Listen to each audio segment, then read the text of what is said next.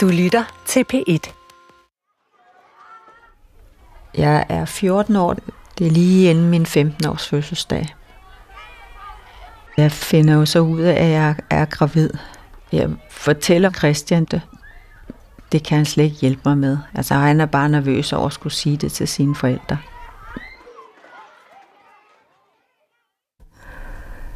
Jeg sidder der på toilettet, og så begynder det at bløde mere og mere, indtil så at fosteret kommer ud. Og det hænger sådan ud, ud af mig, og jeg, jeg tager det med den ene hånd, og bliver er chokeret over, hvor stort det er, og hvor... For det må jeg ikke græde over, fordi det er jo min egen skyld. Det er den fornemmelse, jeg har.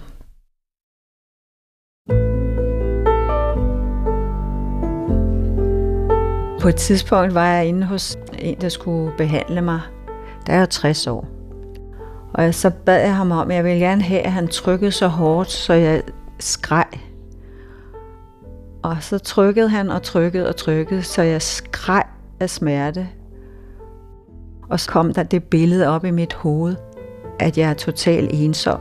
Der er ikke nogen. Der var ikke nogen. Fra jeg var barn, der var ikke nogen til at hjælpe mig.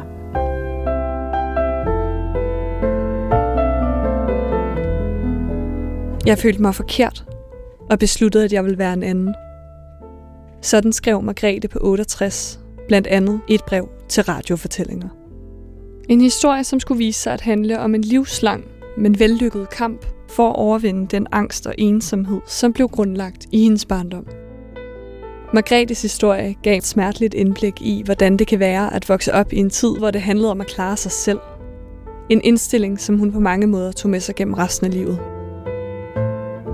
Her kommer Margrethes radiofortælling under overskriften En abort. Det er mig, Sara Randeris, der har optaget og tilrettelagt. Torben Brandt har produceret.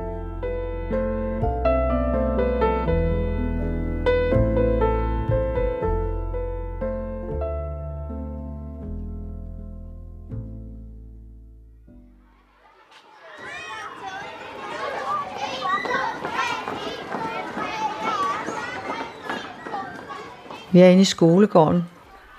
Vi er, vi er 13 år. Vi stod altid i indgangsdøren og flørter og laver sjov med hinanden. Jeg er lyshåret, let krøllet, meget kort nederdel. Og nogle gange så leger vi kongeløber og et til fat.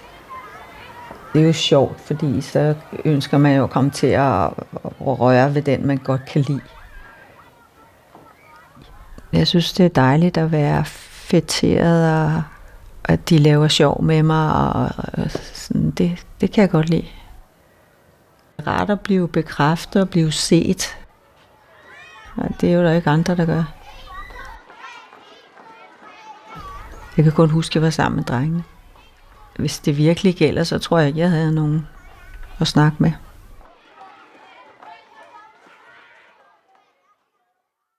Jeg hedder Margrethe, og jeg er 68 år. Og jeg bor her på Vestegnen af København. Og jeg er gift med min mand.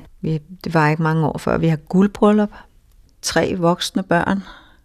To børnebørn og en på vej.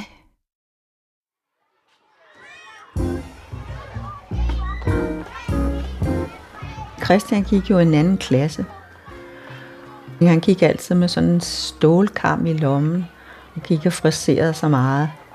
Sideskilling, lyshåret, bordeauxfarvet rullekravsvitter, ternet jakke. Jeg synes, jeg så skide godt ud. Vi mødes på Dammusengen efter skoletid.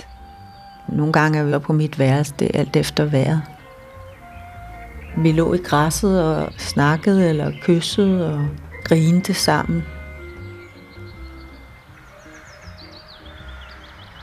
Han er sådan lidt øh, bange for sin far, til dels også sin mor. Altså, han har meget respekt for sine forældre. Og mange af de ting, vi sådan gør, og de steder, vi er, det er sådan noget, han øh, ikke taler om. Sådan havde jeg det også. Altså, vi gør tingene lidt i skjul. Altså, vi har ikke nogen erfaring i, at man kan tale om det med nogen.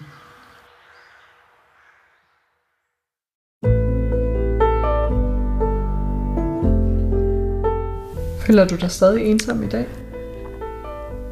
Nej, nu ved jeg jo godt, øh, at jeg skal tale om det, der ligger lige for. Jeg skal ikke gemme på noget som helst.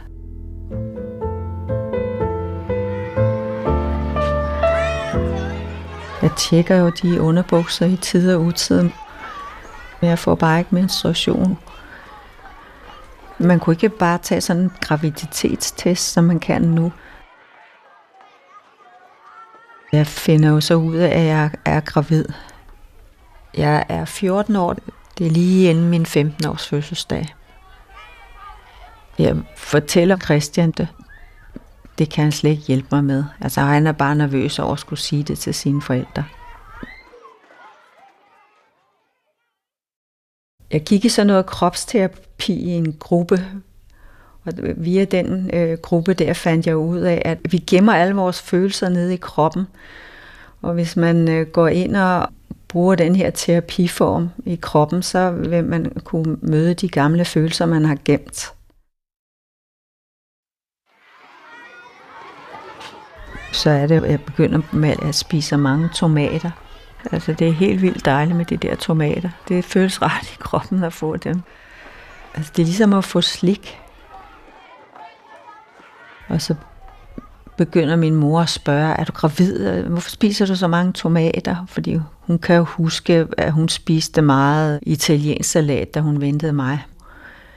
Og jeg var vildt angst hele tiden. Jeg gik sådan ind i sådan en boble af angst. Vi bor jo dernede ved Damhusengen. Der, der er sådan en, en å imellem husene og så over til engen. Og så, så er der en bro over den å der. Og der prøver jeg at springe ned. Altså, det er jo ikke nogen stolthed. Altså, jeg er ikke stolt, som, som man er, hvis man gerne vil have barnet.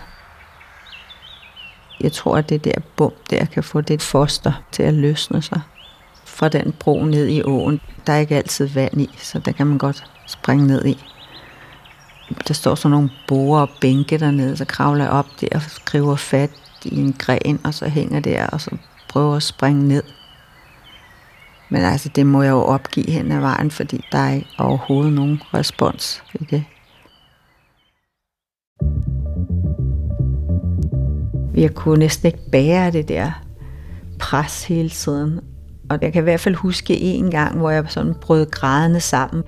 Og der kan jeg huske, at min mor kom hen og spurgte, er du gravid?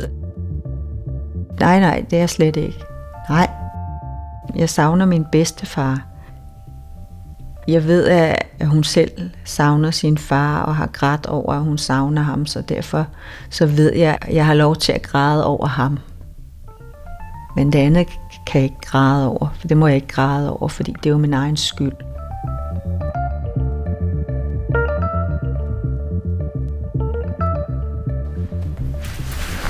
Så slippe knæene. Så lige tjek efter, at knæene ikke falder indad. Så ens knæ de har en tendens til at falde ind, så er det sådan noget angst, man har siddende inde i inderlåret. Så lige prøv at få dem ud og være opmærksom på det. Og ret op i kroppen.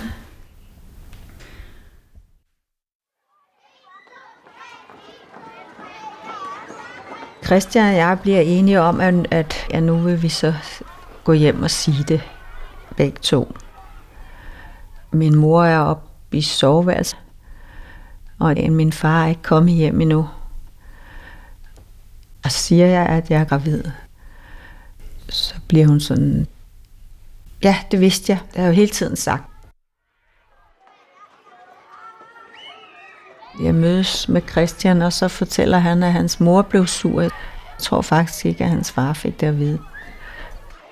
Det, jeg kan huske om den far, det er, at han havde migræne, og det havde han tit, og så lå han og bankede hovedet ind i væggen, fordi at det var en rar smerte i forhold til at have migræne.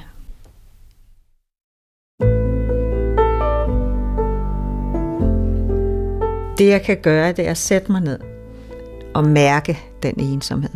Nu er jeg ensom. Hvordan føles det? Og, og, og så ligesom sidde og lytte til at se, hvad dukker der op. Ikke? Og så lige pludselig så forsvinder det simpelthen, fordi det er ligesom om den der følelse, den skal ses. Sådan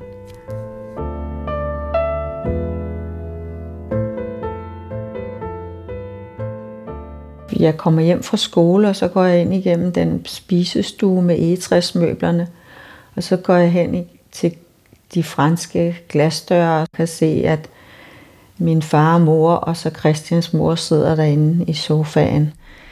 Far og mor sidder på hver side af Christians mor, og så får jeg et chok over, at hun sidder der. Jeg er bange for min far og mor til hverdagen, og så ser dem der, så er det jo sådan nogle små mennesker i forhold til hende. Så min far og mor ser meget små ud. Og det er hende, der fører ordet. Det er ligesom hende, der har overtaget hele stuen på en eller anden måde.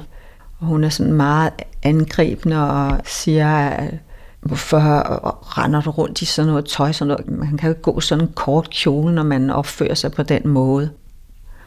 Jeg står op, mens hun taler til mig. Jeg står hele tiden op og føler mig flov. Og så siger hun, at hun så ved, hvordan jeg kan komme af med det barn. Man øh, køber et kateter øh, på apoteket, og nogle klortabletter, og så skal man koge det der kateter i klorvand for at desinficere det. Og så skal man føre det der kateter op i livmoren, hvormed man sprænger hul på fosterhinden, og så går fødslen i gang. Og så skal min mor ringe til lægen og få noget penicillin, som fortæller, at jeg har halsbetændelse, så jeg kan spise de der penicillinpiller, altså forebyggende, hvis der skulle gå infektion i. Og hun fortæller, at hun er sygeplejerske og ved, hvordan man gør det. Jeg tror, hun har prøvet det på sig selv også. Men jeg må overhovedet ikke fortælle nogen om, hvor jeg ved fra, hvordan man kommer af med sådan et foster.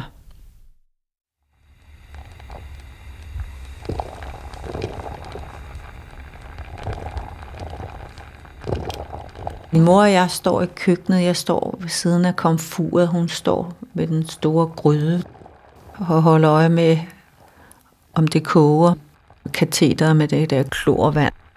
Og det lugter af svømmehal. Jeg er 17 uger henne. Så ligger jeg jo op på, på værelset, på sengen, og venter på, at vi skal lave den abort på mig. Det er et øh, lille værelse med øh, skrå vægge, og det min far har lavet. Det er orange vægge med sådan noget hessian på.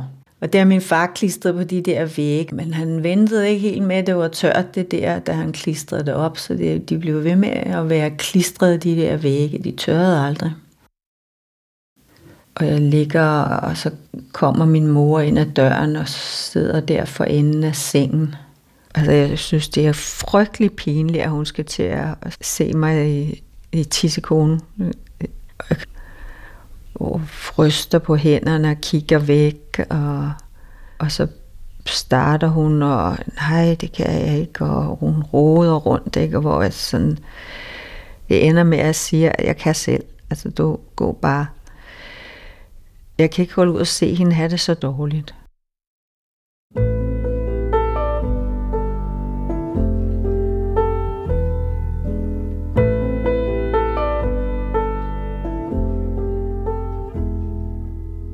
Christians mor har fortalt, hvordan livmoren føles, at det er sådan en, ligesom spidsen af en finger, hvor der ligesom, hvor der sådan er et, et hul, og det er der, jeg skal stikke kateteret ind.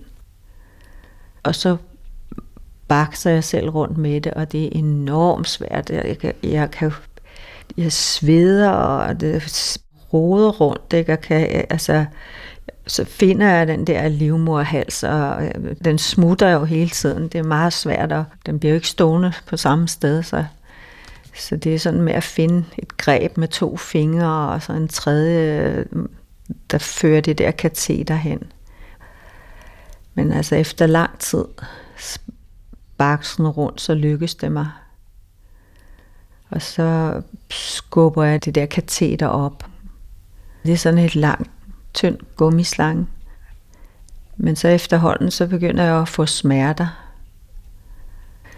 Det føles jo som knive. Altså, det er værre end en fødsel, fordi kroppen er jo ikke indstillet på det endnu. Den har ikke dannet de der hormoner til at give slip, som hvis det er en almindelig fødsel. Så rejser jeg mig op fra sengen og går ned ad trapperne. Så kan jeg mærke, at nu begynder det at bløde, og jeg tager noget op imellem benene, et håndklæde, og jeg går ind igennem spisestuen og igennem dagligstuen, og så ud igennem køkkenet og ud til badeværelset, hvor jeg så sætter mig på toilettet. Det er koldt at sidde på det badeværelse, der er ikke rigtig varme derude Det er aflangt badeværelse, som min far også har lavet. Og så er der sådan nogle knæer, hvor der hænger håndklæder. De lugter ikke godt. Jeg kan ikke lide at tørre mig i de der sure håndklæder. Det gjorde vildt ondt. Jeg tror virkelig, at min sidste time er kommet.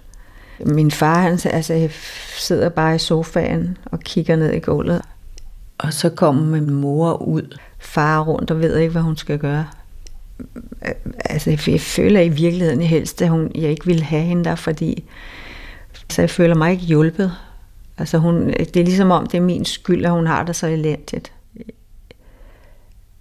Og så sidder jeg der på toilettet, og så begynder det at bløde mere og mere, indtil så at fosteret kommer ud. Og det hænger sådan ud, ud af mig, og jeg, sådan en rund, blodig klump, som så ligesom folder sig lidt ud. Jeg tager det med den ene hånd og ligesom tror, jeg kan tage det, men jeg kan ikke.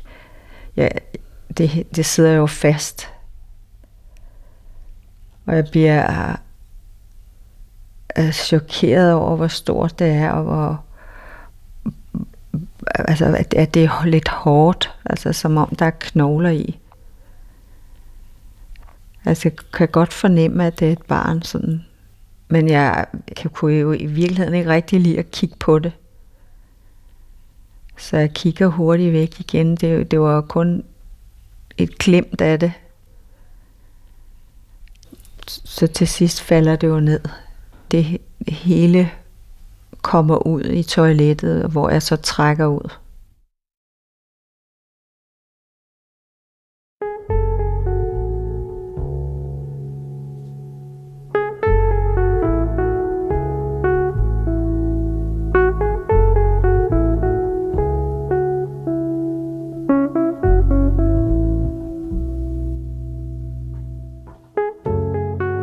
Jeg møder Jan i, i gymnasiet.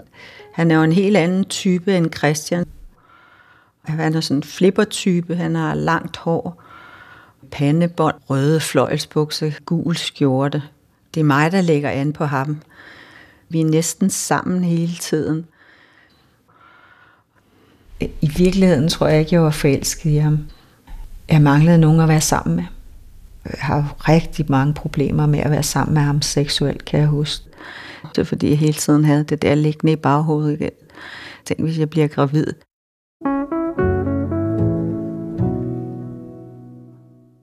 Da jeg begynder at, at spise mindre, mens jeg er sammen med ham. Den der psykiske øh, ikke at have lov til at være der, det gør jo, at man samtidig sådan føler, at ens krop fylder for meget. Ikke? Altså, for, fordi jeg skal, jeg skal helst være usynlig, og, og, sådan, og, og, og så kan man jo tabe sig, fordi så bliver man jo lidt mere mm, usynlig.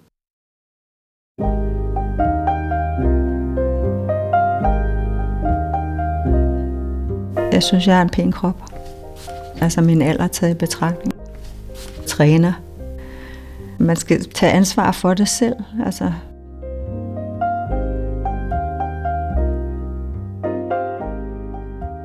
Da jeg havde anoreksi, var der ingen reaktion andet end det, jeg opfattede som positiv. At jeg fik ros for, hold op, var du tynd, ser du godt ud, og sådan, altså, altså min far sagde jo aldrig noget, og min mor kommenterede det ikke. Og jeg sagde bare, at jeg ikke var mere sulten. Men efterhånden så fik jeg forskellige fysiske symptomer. Jeg havde svært ved at høre, fordi hele min kæbe den spændte fast, så det øvstatiske rør det lukkede. Jeg holdt op med at menstruere, og jeg gik rigtig meget til ørelæge og fik renset ud, men det blev ved med, at jeg ikke kunne høre.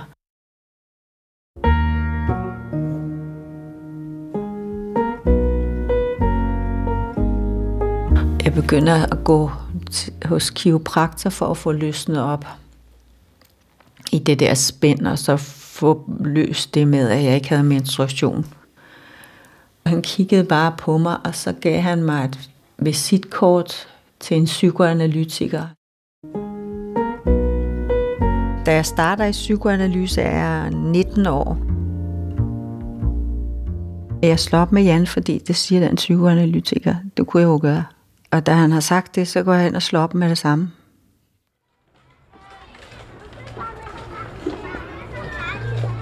Men så var jeg begyndt at arbejde i en børnehave. Det var jo også noget, den der psykoanalytiker havde fået mig ind i. Det var ikke noget, jeg selv valgte. Altså, jeg kunne i virkeligheden ikke lide børn. Men de var meget glade for mig, personalet meget sådan omfavnende. Jeg havde aldrig oplevet noget lignende, den der kærlighed. Altså, jeg bliver helt rørt over at tænke på det. Alt, hvad jeg lavede, var bare godt. Sådan det, jeg havde aldrig oplevet noget lignende.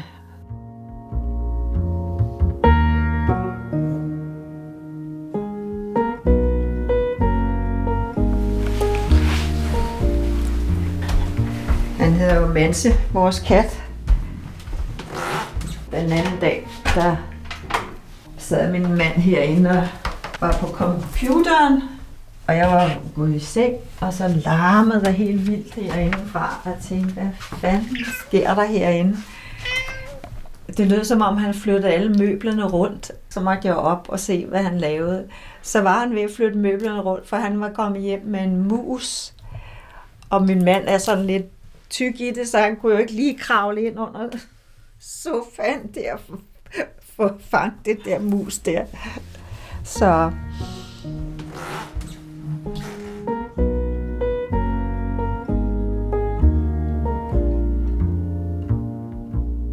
min mand og jeg havde øh, besluttet, at vi ikke ville have børn. Og så lige pludselig så fandt jeg ud af, at gud, hvis jeg nogensinde skal have børn, så er det nu. Og så blev jeg gravid der omkring, da jeg var 31 der var jeg så til sådan en scanning, hvor de så så, at, at barnet var dødt, og de så siger de, du skal have, have en udskrabning, en abort. De forklarer så, at øh, det er sådan en udskrabning, hvor jeg skal i narkose. Jeg kan bare huske, at min ryg øh, gik fuldstændig i krampe. Jeg stod sådan oppe i en flisbue. Det er angst. Det der med at miste kontrollen. Altså, jeg har sådan en fornemmelse af, at jeg skal styre, hvad der er, der foregår, ikke? så jeg kan sige fra til og sådan noget. Ikke? Og det kan jeg jo ikke, hvis jeg er i narkose, så det vil jeg ikke.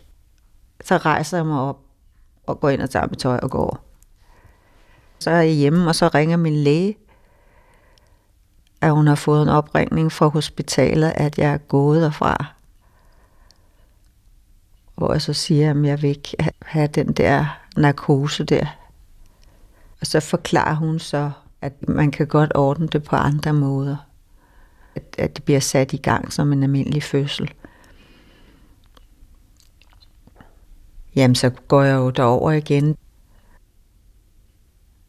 Altså barnet øh, dør i 17. uge, så det er jo kort tid efter der, der øh, sætter de fødslen i gang.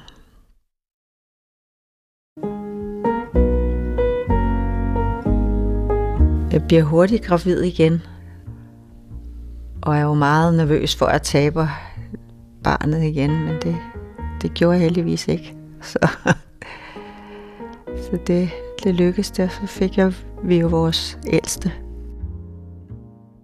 Lige da vi fik ham, det var sådan kajtet, og sådan, jeg kunne, havde jo aldrig haft et barn i hænderne før, sådan en lille barn. Men altså, vi kom jo hurtigt efter det. Jeg husker mest, at vi gik ture med den barnevogn og bare kiggede. Vi så ikke andet end ned i den barnevogn hele tiden. så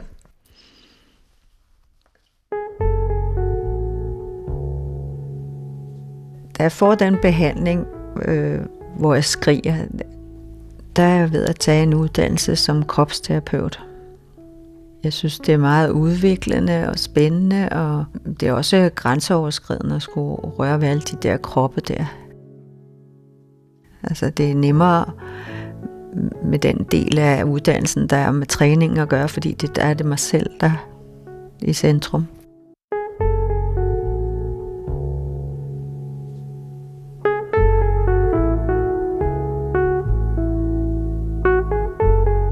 Sådan sluttede Margrethes historie. En abort. En historie, som kunne have været ganske anderledes, hvis aborten havde været legaliseret dengang midt i 60'erne og ikke først i 1973. Er du selv blevet inspireret til at fortælle din historie, så tøv ikke med at skrive ind til radiofortællinger Husk at stave A, A, E. Tak for nu.